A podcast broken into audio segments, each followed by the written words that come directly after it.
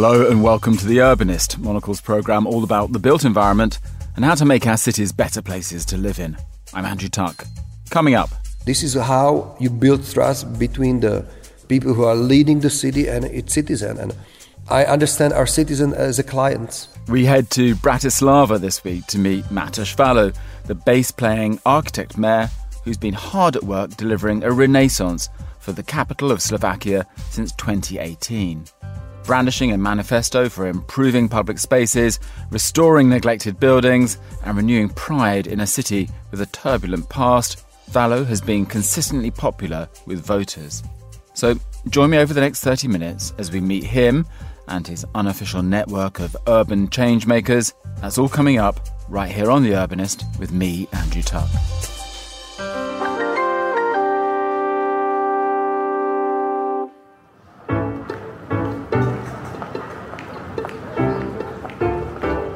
Change is afoot in the Slovak capital of Bratislava. We've spent the past few days in the city shadowing Mayor Matus Vallo and also meeting a cast of designers, planners, and other creatives who are all part of his unofficial support network. But Vallo is not your usual local leader. He's an architect by training who spent time in Rome, Paris, London, and New York. Back in his home city, he became an activist long before any aspirations to become the mayor, campaigning for urban change inspired by what he'd seen abroad. Oh, and he's a bass player too, in one of the country's most popular rock folk groups, Para. Vallo was re elected last October for his second term, and with an increased majority too. His manifesto is anchored on making better public spaces, creating a child friendly city, addressing the complex relationship with the capital's history, and renewing civic pride. It's not an easy task, but along the way, he's been helped by a group of people who are driven less by party politics and more by a passion for city making. Hello, Petra. Hi, Andrew. Hello. nice to see you finally. That's architect Petra Marko, one of the halves of Marko and Placemakers. Together with her husband Igor, they run a practice focused on urban design and public spaces. So, who better to give us an overview of the current state of play in Bratislava. We are on the top of the, one of the high rises. This is the Zahadis development in Bratislava, and this is completely new for many Bratislava people. It's still very unusual. We kind of call it the downtown Bratislava now, but uh, it also causes a lot of friction because Bratislava was always a bit, you know, very kind of compact city, and you know, and of course it changed a little bit in the 60s and 70s. But yeah, high rises are a bit new addition in the last 10 years, but I think it kind of adds to a diversity. To me, it's a new thing, you know, and of course we have to get used to it, but we need to still keep the balance we're up high looking out across the city. Petra, the city has changed a lot over time. Tell us about the mix of things we're seeing here because there's 30s apartment blocks, there's a, a part of the city across the river, there's monuments to the Soviet era. Tell us a little bit about the architectural makeup of the city we see. We're looking at the Bratislava Castle and we're looking effectively from here at Bratislava Old Town, which is nestled between the Carpathian Mountains and the River Danube. And as you can see, the character of the city is very different on the two parts of the river. So on the right hand side, we've got the old town with the tight urban blocks. They're very popular with sort of old town residents and the pedestrianized historic town center and the cathedral. And on the other side, across the river Danube, we've got Petržalka, which is the biggest suburb. It houses around 100,000 people, which was built in the 70s. It has, as you can see, very different character. It's a very open structure with lots of in-between spaces, and it's the sort of typical socialist panel block buildings that you can see across many cities in Central and Eastern Europe. And then there is a protected green embankment area, and part of it is going to be transformed and developed. So Bratislava is in the process of growing on both sides of the river and the relationship to the riverfront is being kind of formalized and built up on the other side of Danube as well. Over the next couple of days, we want to try and learn a little bit about your home city. And one of the reasons we're here is because there is this way of addressing the past and bringing the architecture of the past back into the narrative, but also plotting a, a, new and interesting future for Bratislava. And we've come here because it feels that there's a bit of a tipping point that people are trying to do some interesting work. Tell us how you see this moment in the history of Bratislava for its architecture, its public realm, its urban environment. It's of course very difficult to describe what's really happening in Bratislava. For many people, it could feel chaotic. You know, it's very difficult to kind of comprehend. But I, for me, this is a tipping point. You know, because you know I feel that Bratislava is like a teenager now. It's like really kind of grows up quickly. There is a dynamic, but it's very difficult to control it and kind of understand what is really happening. But it takes time. We just need to wait a little bit and of course be very careful because this is the very decisive moment. But a lot of things are happening at once. Of course, there is a lot of mistake being done. And of course, we regret that, but it's a part of the story. We need to get used to it. And again, you know, we're still trying to find a balance and a character. It's always difficult to talk about the identity of Bratislava. I think that it's very fluid, something what is very difficult to describe. But for me, it is something what is somehow connected to diversity and openness. I'm optimist. I look forward, and uh, again, a lot of people would disagree with me, but I feel I feel home here. Petra, perhaps before we go any further, we should explain that both you and Igor are very much involved in this story. You're architects, you're looking at the public realm. Tell us a little bit about the work that you're doing here in the city and have done in the city. We started to do more work in Bratislava only some eight years ago. We've been based in London for a long time. That's where we founded our practice, and our work is primarily focused on public spaces and urban design and public space strategy. In the first couple of decades after the change of regime in 1989, public space kind of really fell behind and wasn't really taken care for by the city or by the private sector. And we are seeing in the last decade really redressing of this relationship. And as you will be walking around Bratislava, you will see very different kinds of architecture and very different quality of public spaces. So there are really big differences. Sometimes there are very stark differences.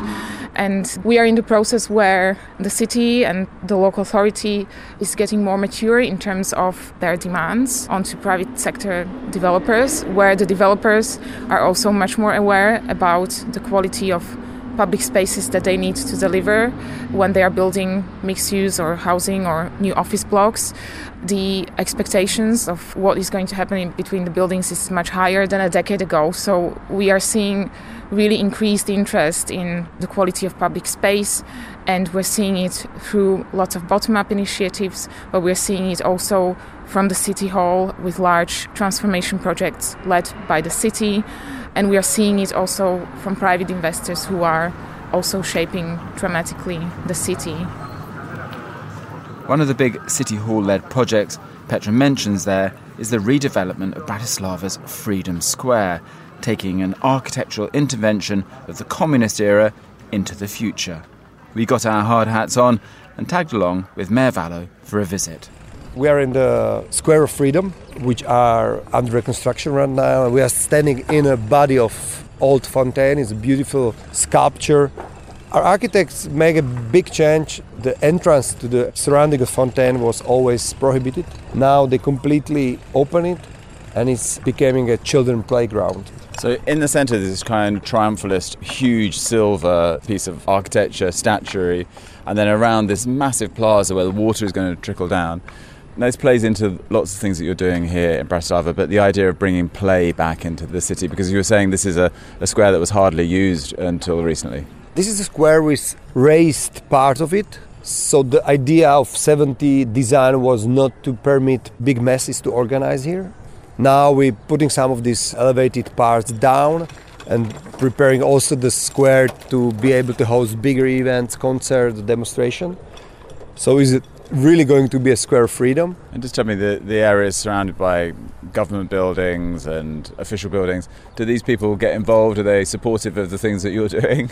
This is a tough one because uh, my alma mater, Faculty of Architecture, is here and they own a few meters from the building and they're using it as a parking. And during the last two years, we weren't able to make them understand that they need to find parking somewhere else. We don't want to see the cars parked in our square. But this is reality. We we always talking with every stakeholder, and I hope they will understand. Yeah, we must let them get back to work. I think. yeah, we don't have so much time. Okay, let's go for lunch. A place that is bustling at lunch times, well, especially on a Saturday, is the Old Market Hall. First erected in 1910, it ceased being a food market in the 1960s, and up until 10 years ago, the building was boarded up. But then a group of activists came together to form the Old Market Alliance and created a project to revive the building. Hi, I'm Gabo Bindic, and uh, I'm one of the founder of the of the market hall in Bratislava. I'm Marek Ladiver, and I'm the PR and uh, guide. Gabo, just tell us a little bit about the history of this building because it's bustling today. We're here on a Saturday. It's full of market stalls, but only ten years ago it was empty and had been left to rot, as it were. How did you get involved in it? The story of the market and, and what's happened here?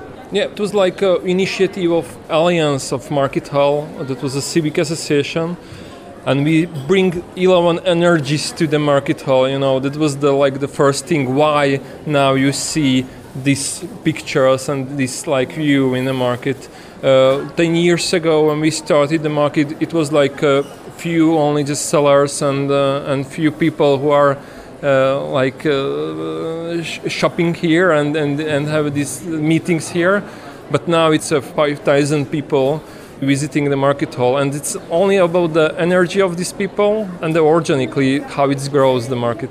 Basically, the Saturday market became like a tradition. It's like a social sort of spending of Saturday. You can bring the kids here. They have a theater, so it became like a tradition to uh, like a build of relationships between the producers and the uh, customers, so the children can know uh, how the seasonal uh, vegeta- vegetables are made or how the products go seasonally here. So they sort of learn from the producers, like uh, when uh, it's carrot, when it's potato, when are apples. So it's naturally their relationship. You and Gabo have kindly walked us around the market. Up on the roof, you have a, a community garden. In the basement, you have a brewery. You, you have 3D printing, you have all these things going on. So it's a place for entrepreneurship. You're trying to push people to be a little bit more sustainable with how they make products.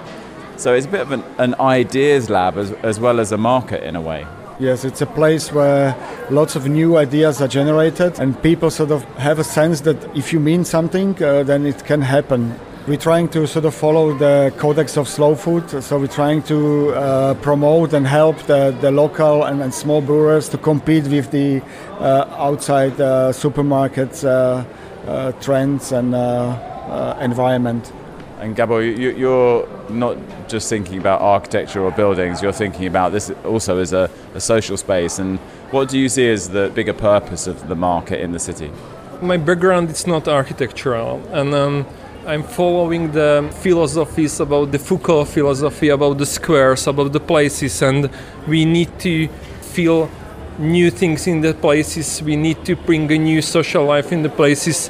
Then we made to change it, and then we made to change all the city our philosophy, we think it's like very very important to have a good architecture. In Lefebvre have like a, uh, the place have a trialectic, and one is the technical, what is the architectural place, one is the social, how you feel in the place, how you're feeling with the smells, with the small things, and the third is how you interpret the, the place from outside. So I think this is the important thing what we are doing, like bringing a, a new life. We are understanding the past and what's the new ways and rethinking and rebuilding these emotional connections with the people, with this social and the interpretation of the space. But it's very important to do this good place in physically. It's fascinating that people come here and they perhaps they just come to buy some carrots or have a coffee, but behind it all there is deep philosophical thinking about the square and how the public comes together and meeting in these places and we know that that's more important than ever for holding societies together and getting different people to mix. So it's a, an extraordinary effort, and uh, and how amazing for both of you that this is spilling out onto the streets and, and literally changing the neighbourhood as people leave here with their maybe just with their coffee and their, their bread, but they, they leave with not knowing why perhaps, but knowing that something has changed in their minds while they've been here. One thing we've learned since arriving in Bratislava is that there are no more than three degrees of separation in this town. Almost everyone we've met so far was part of the ensemble behind Plan Bratislava, a book by a network of urban creatives that proposed a new vision and future for their city. Matus Vallo, then an architect activist, was an anchoring force behind it, and in 2018 used Plan Bratislava as his campaign manifesto. I wanted to know if that experience had been key to becoming a good mayor. You need to take all the good stuff from that and leave the bad stuff behind. So, from activism era, the big ideas, the fact that when you're activist you are a little bit naive, which is a part of our strength, but you need to leave behind the fact that you are not don't have responsibility. Now, as a mayor, when I say something, means that I need to deliver or I need to come with idea which is real. From architecture profession, of course, I'm taking the know-how about public space. One of the revolution we're doing in Bratislava is that we are changing public space. Nobody before me did it. All the mayors were some lawyers or politicians in the end of the beginning of their careers. But now I'm the one who understands the importance of good quality public space and how this space can change the perception of its citizen, of the citizen of the city, of how we're living our lives, how we treat each other. Because this is the main thing the fact that people are living together in a good way, treating each other with uh, respect. That's the main thing. If this is happening, all other stuffs are working. One of the fascinating things about how you won that first election was you created this book, Plan Bratislava, and you did that with a graphic designer, with the assistance of other architects. Just tell us a little bit about that book because it's become a bit of a legend about how it took off. Because it's interesting, it's almost an academic approach to getting elected, but the public understood it, the press understood it. Yeah, in the end, this book was created by 77 people. There was like lawyers, environmentalists, people from finances, architects, sociologists, all the people who are able to put together good know-how about the city. So I put this amazing group of people together and said, let's create together in one and a half year the best plan Bratislava ever had. And I told them, if we're going to have this material, I'm going to run for mayor with your material. But what I'm going to give you back that your ideas in our book, I'm going to do that. I'm going to make them reality. I know in the beginning sounds very crazy, but I was surprised how good uh, in the end it works. The first two years when I became mayor, I was just using this book as a Bible and following everything we invented in the book. Another central player of Plan Bratislava was Martin Jenke, a graphic designer and co founder of design and communications practice Milk. He's also part of the Old Market Alliance, responsible for reviving the building. See, I told you that everyone is somehow connected. Martin also co owns a bookshop called Brut, selling design, architecture, and urbanism titles. After a walk around his neighbourhood, we perched down outside the store for a chat. Martin, we've come to your bookshop now. What was the ambition? Because you've only had this just over a year. What was the ambition when you opened the shop? For me, it's to introduce these kind of topics to the creative community because the shop is uh, built for professionals who are working in creative fields. So, and I think there is a big room to educate themselves or ourselves. So I opened the shop and I want to educate or inspire myself and then offer the same amount to others who work also in creative field. Now, you're not just selling books. One of the many reasons we're seeing you here in Bratislava is because some time ago you were involved in putting together this book, Plan Bratislava. Just tell us a little bit about how that book came about. For us, the book was the main platform how we can distribute the topic of Bratislava and how we can make Bratislava the main star of the communication campaign, not like the mayor, but think what we really can do with Bratislava and how we see Bratislava. So it put out some ideas about how the city could change. But the interesting thing is, you know, a book about urbanism, it caught the imagination of the ordinary person in the street who was going to vote and who it turned out cared about their city. Were you surprised at how successful it was? Yeah, definitely. I was really surprised because it ran out like three times. So we did like three reprint of the books and it was like hard topic. But i think the form of the book was really nice and colorful and popular and people want to have it as uh, members of the city. So i believe there i have to have this book because it's uh, about me also. I think we, we started this movement taking care of the place where i live or where we live you, know, you have a, a training in graphic design, you understand graphic design. It's an interesting idea as we begin to try and bring people in our cities along on journeys about complicated things about environment, sustainability, about building new parks, about getting rid of cars. Do you see a particular role for good graphic design? Can graphic design help in the communication, do you think? Yeah, definitely. The visual communication is uh, like a crucial thing that can help inspire and popularize complex topics. So we can uh, introduce complex topics in uh, easy way and set the tone for the eyes and you will see first then you can listen so i think the visual communication is really important lots of the projects that are happening in the city area to encourage kids to be out on the street on their bikes and to walk and to feel that the spaces are safer from traffic and that the public realm should be places where you can linger and stay because maybe in the past they weren't designed with that in mind. Is this the kind of change you hope to see happen? Yeah, I think it's happening right now. So the public space for me or the streets are important so we should behave at the street like at home so and if you like taking care of the streets then we can feel like a home and for me this street where is the bookstore is my home so i'm taking care of it and i think it's a good beginning creating this sense of civic pride and a feeling of belonging is something that's high on the agenda for Mayor Vallo. I wanted to hear more about the immediate issues that he was keen to tackle when he first walked into City Hall.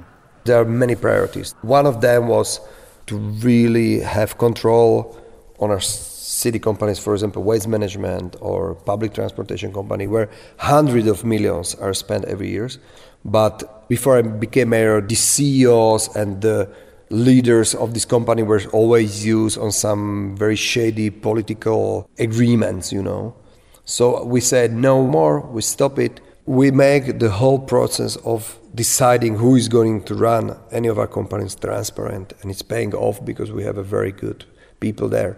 So this is just one of the very important stuff. The second one was to find the best people for public procurement because public procurement is something where you can really save the money many times was where the corrupted people were stealing money from the city. Now I'm happy that last year we always winning the prize for best public procurement on the city level.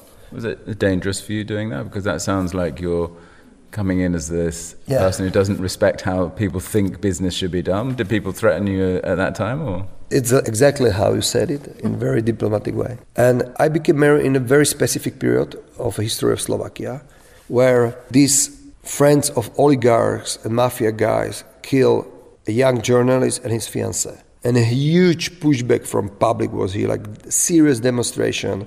The government stepped down. All of these mafia people were a little bit scared, and everybody was a little bit laying low. And in this period, I became mayor and did all the difficult changes in very quick way because I have my plan B. You've been re-elected in October with an even bigger mandate. That's four and a half years. But you've had the pandemic in the middle, but you've managed to keep somehow that pace of delivery. Even during the pandemic, were you sending your teams out to plant trees and to continue with those projects? The first year was quite good, was 2019. And in the first month of 2020, just pandemic kicking, in, you know, everything was stopped. When pandemic ended, the Russia invaded in this very horrible and unjustified war Ukraine, our neighbor. And every day from day one, more than 1,000 people came here, just kids with their moms. So we have like these two difficult situation, And after that, economic crisis, inflation, energy costs were crazy. So actually, I don't remember how it is to operate in a normal condition. There's only crisis. So this is our new normal. Trying to do and push the city forward during the crisis and on one hand dealing with new public space all this beautiful stuff and to say trying to help uh, ukraine refugees on checking out our 1200 clients from our older centers if they're okay because of covid you know and taking all precautions to not to have covid in our senior houses so this is one of the most difficult things i did in my 45 years of course Tell me, one of the ways that you've done this is by building this Metropolitan Institute of Bratislava. So this is a team that sits within City Hall, but they run all the demands for design. They put out projects for tender. They deliver on some projects. What's the significance of this group within City Hall? I mean, there used to be this idea or this narrative that you can pay somebody off there. They don't have like real experience because nobody really wants to work for City Hall I'm really trying, I need to say, I think I'm succeeding to make working for City Hall like sexy. Like people want to work for City Hall because they see that they're doing some good stuff, you know. And this is very interesting thing that many people now working for City Hall, which came from private, and when I ask them why they're doing it, they always say that for a moment we want to do some general good for everybody, not to making money for somebody we don't know, for example. And this is why I feel very lucky about my job. So the Metropolitan Institute. So you've shown us some of the projects that they've achieved, which is you know everything from greening the tracks in between the tram lines to building better stations on the tramways to creating public space to finding a park bench that comes here. One of the big focuses is on making the city more child safe and friendly. Why the focus on that? Is that because it's also good at persuading the adults to come along on the journey? Because if you get their kids happy, they will give you their backing. this can be one of the outcomes. no, the main thing is that, of course, I became a father during my first term, and I start to see everything I need to admit from different perspective. I understand the kids are the central part of our existence. So of course, I want to have a perfect manual how we keeping our kids safe in public space. And from that, we start to work on it and how we can make a trip of our kids to elementary school safer. And from that, you go in very concrete details like crosswalks and all the stuff. And of course, that if you are dealing with kids, everybody wants to work on it. How important is design and brand and graphics? Because you come from that background, you've used it from the beginning, you've designed a graphic solution to a pavement. Do you believe in the power of brand and good designs make people happier and more connected to their city? The city was always using the outside company for any graphic design. What I did, we hired our own graphic designers. We are doing a very good communication. We're using this communication for only reason to make people understand what is happening to the city, what we are doing, how we're spending our money and time and energy, what we are preparing for participation. And for all this, you have one very good communication channel with tone of voice, which is perfect for the occasion, which is exactly right. It's different during the COVID. It's different during the, our city days when everybody's out and doing and the concert. It's different when I need something. It's different when I asking them, the people, for opinion. And it's very important. This is how you build trust between the people who are leading the city and its citizen. And I understand our citizen as a client. You earlier said to your team when we, we sat in a meeting, you said, uh, beware of ideological blindness. You're the activist who's become a pragmatist as well? I became a servant of our citizen. And of course that I have my values, and of course I'm fed that we will push cars out of the street and leave the bus line there because it's more important for me 80 people in the bus so they can reach the bus stop in much quicker pace or whatever. But it's also very important to understand how we are touching people's life you know? So what i understand without compromising my values and what i want to achieve doing things sometimes maybe slower and understanding how we're really touching and influencing people's lives the process of reclaiming some of those companies for the city wasn't easy, but this investment in public enterprises seems to be paying off. Take the municipal waste management company, Olo, for example. Last year, City Hall decided to open Colo, part shop, part reuse centre. It takes residents' unwanted goods, cleans them up, and sells them for cheap to the next person. On the opening weekend, over seven tons of goods were collected and nearly 800 people visited the shop.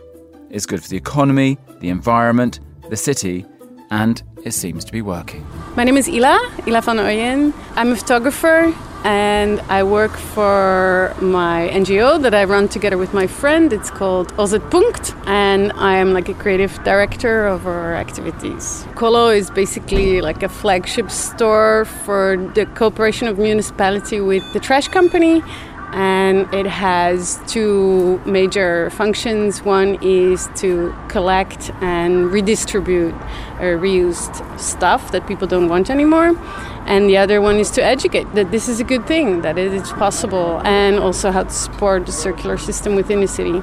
Now, we've walked around, there's everything from car seats for children, furniture, records, books, toys, mostly at a very, very affordable price. So the ambition here isn't to make a fortune out of these things. it, it is to keep things out of going into the rubbish. Exactly. It's prevention of production of waste. What we do is when the used goods come in, we weigh them and we write down in what kind of category things are brought in, if it's a book or if it's a children's toy. The numbers that are important for the waste company, but also for the city, is, is how much waste have we prevented over, you know, over the course of a year, over two years, three years, five years. On our last day, we head out of the Slovak capital to the town of Trenčín, close to the Czech border. If over the last few days we've been chronicling Bratislava's urban transformation, today it's all about seeing another side of its leading man. We're here to watch Mayor Vallo become bass player Vallo in a sold out end of tour concert for his band Para. Well, it's a, a pretty strange end to a couple of days with a mayor, an elected official, here to talk about what he's doing for his city and for Bratislava. But there's something quite amazing about seeing this six piece band in front of an audience of 700 in the town of Trenčín. We've driven about an hour and 20 minutes outside of Bratislava, and the crowd are going mad. They know every lyric, they're all in harmony, they're all in tune with what's going on on stage. And it makes me wonder is this, is this what the mayor thinks when he looks at his city, when he thinks about an electorate, when he thinks about a fractured electorate offer? How, how do you get people to be in harmony? How do you get everybody to come along for a journey? Because he must look at this audience all jumping, clapping, singing along together and think, do you know what? It must be possible to get this magic actually in City Hall too.